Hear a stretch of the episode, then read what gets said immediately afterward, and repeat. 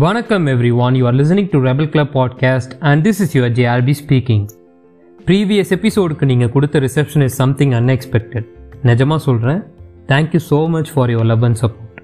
உங்களோட continuous love and supportனால already நம்ம Rebel Club podcastஐ 8 countries கேட்டுட்டு இருந்த நீங்கள் இப்போது அந்த லிஸ்ட்டில் ஆஸ்திரேலியாவும் ஆட் பண்ணியிருக்கீங்க. ரொம்ப ரொம்ப நன்றி மக்களே. இன்றைக்கி எபிசோடில் என்ன ஸ்பெஷல்னால், இது ஒரு அப்ரிசியேஷன் பாட்காஸ்ட்.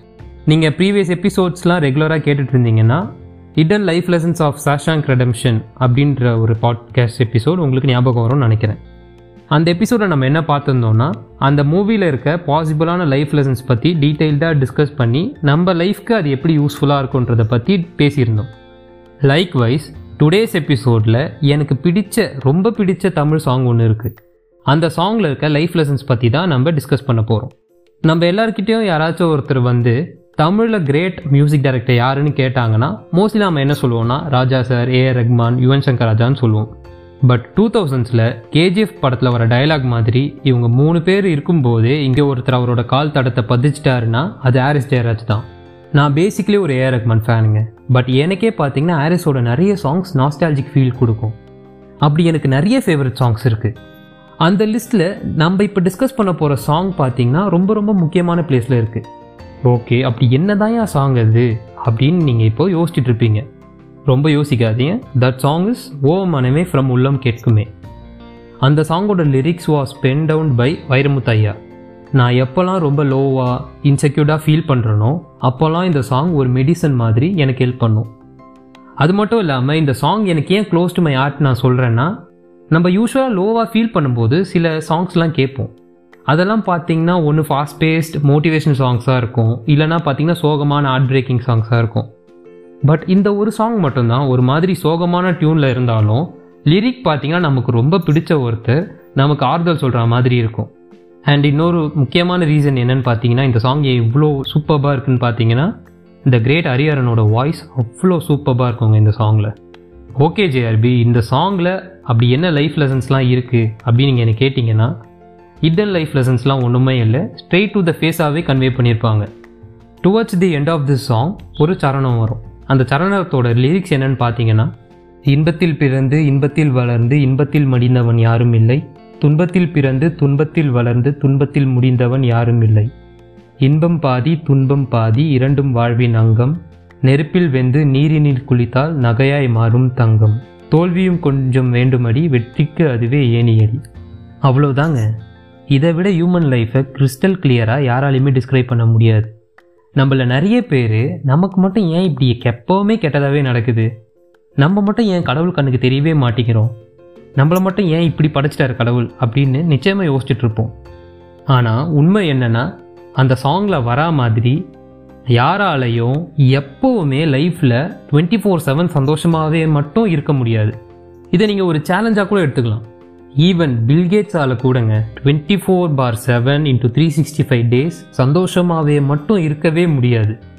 அவரோட லெவலுக்கு ஏற்ற மாதிரி அவருக்குன்னு நிறைய ப்ராப்ளம்ஸ், பேட் ஃபேஸஸ், டிப்ரெஷன் எல்லாமே வரும். எல்லாருக்குமே அவங்க லைஃப்பில் கஷ்டங்கள் வரும். Life is a mixture of both இன்பம் அண்ட் துன்பம்.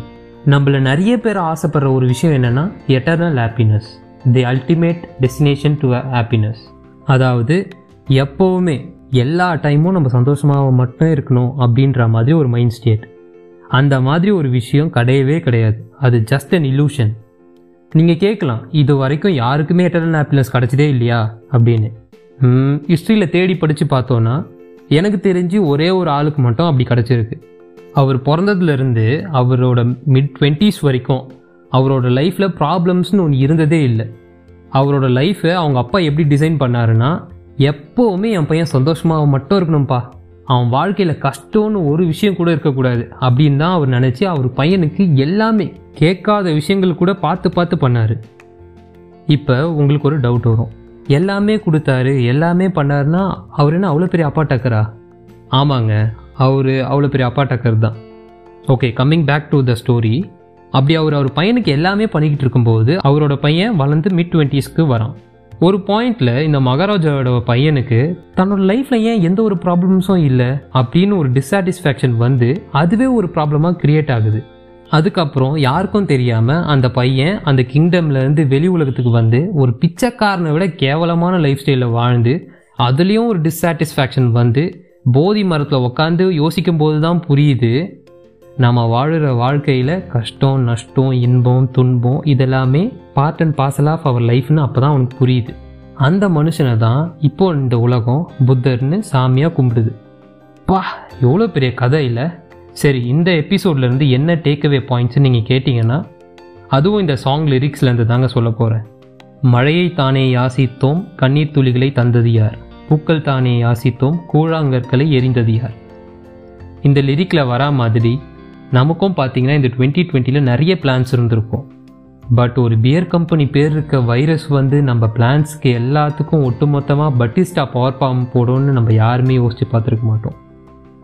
இன்ஃபேக்ட் இந்த லாக்டவுன்னால் எனக்கு என்னோடய கரியரில் நிறைய லாஸ் வந்திருக்கு, உங்களுக்கும் நிறைய லாஸ் வந்திருக்கும். ஈவன் உங்கள் பக்கத்து வீட்டுக்கார அங்கிள், ஏன் யூஎஸில் இருக்க ட்ரம்ப்பு கூட பார்த்திங்கன்னா லாஸ் தாங்க. இப்போது நம்மக்கிட்ட ரெண்டு சாய்ஸ் இருக்குது. ஒன்று, ஐயோ இப்படி ஆகிடுச்சே, எனக்கு இவ்வளோ லாஸ் ஆகிடுச்சு, என்னோடய 2020 பார்த்திங்கன்னா எனக்கு ஒன்றுமே நடக்கலை, எனக்கு இவ்வளோ கஷ்டம் வந்திருக்கு அப்படியே நம்ம அதை பற்றி யோசிச்சுட்டு அதை பற்றியே பேசி அதிலே நம்ம டுவெல் பண்ணிகிட்டு இருக்கலாம்.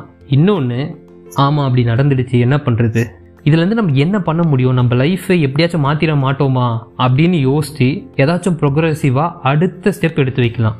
நான் என்னோடய சாய்ஸை சூஸ் பண்ணிட்டேன், நீங்கள் என்ன சூஸ் பண்ண போகிறீங்கன்றது உங்ககிட்ட தான் இருக்குது. With this I am signing off rebels. உங்கள் எல்லாருக்குமே I wish you a very happy new year. இந்த 2020 மாதிரி இல்லாமல் அடுத்த வருஷத்தில் உங்களுக்கு பிடிச்ச விஷயத்தை நோக்கி நீங்கள் நகர்ந்து போக என்னோடய மனமார்ந்த வாழ்த்துக்கள். நான் இயற்கையை வேண்டிக்கிறேன். உங்களோட ஃபீட்பேக்ஸ் இல்லை ஏதாச்சும் என்கிட்ட பர்சனலாக சொல்லணும் அப்படின்னா நம்மளோட இன்ஸ்டாகிராம் ஹேண்டில் இருக்குது. இந்த பாட்காஸ்டோட டிஸ்கிரிப்ஷனில் வந்து நான் மென்ஷன் பண்ணுறேன். நீங்கள் அங்கே வந்து உங்களோட கருத்துக்களை சொல்லலாம். And see you on another new episode. Till then, let's keep being rebellious. Tata, bye-bye.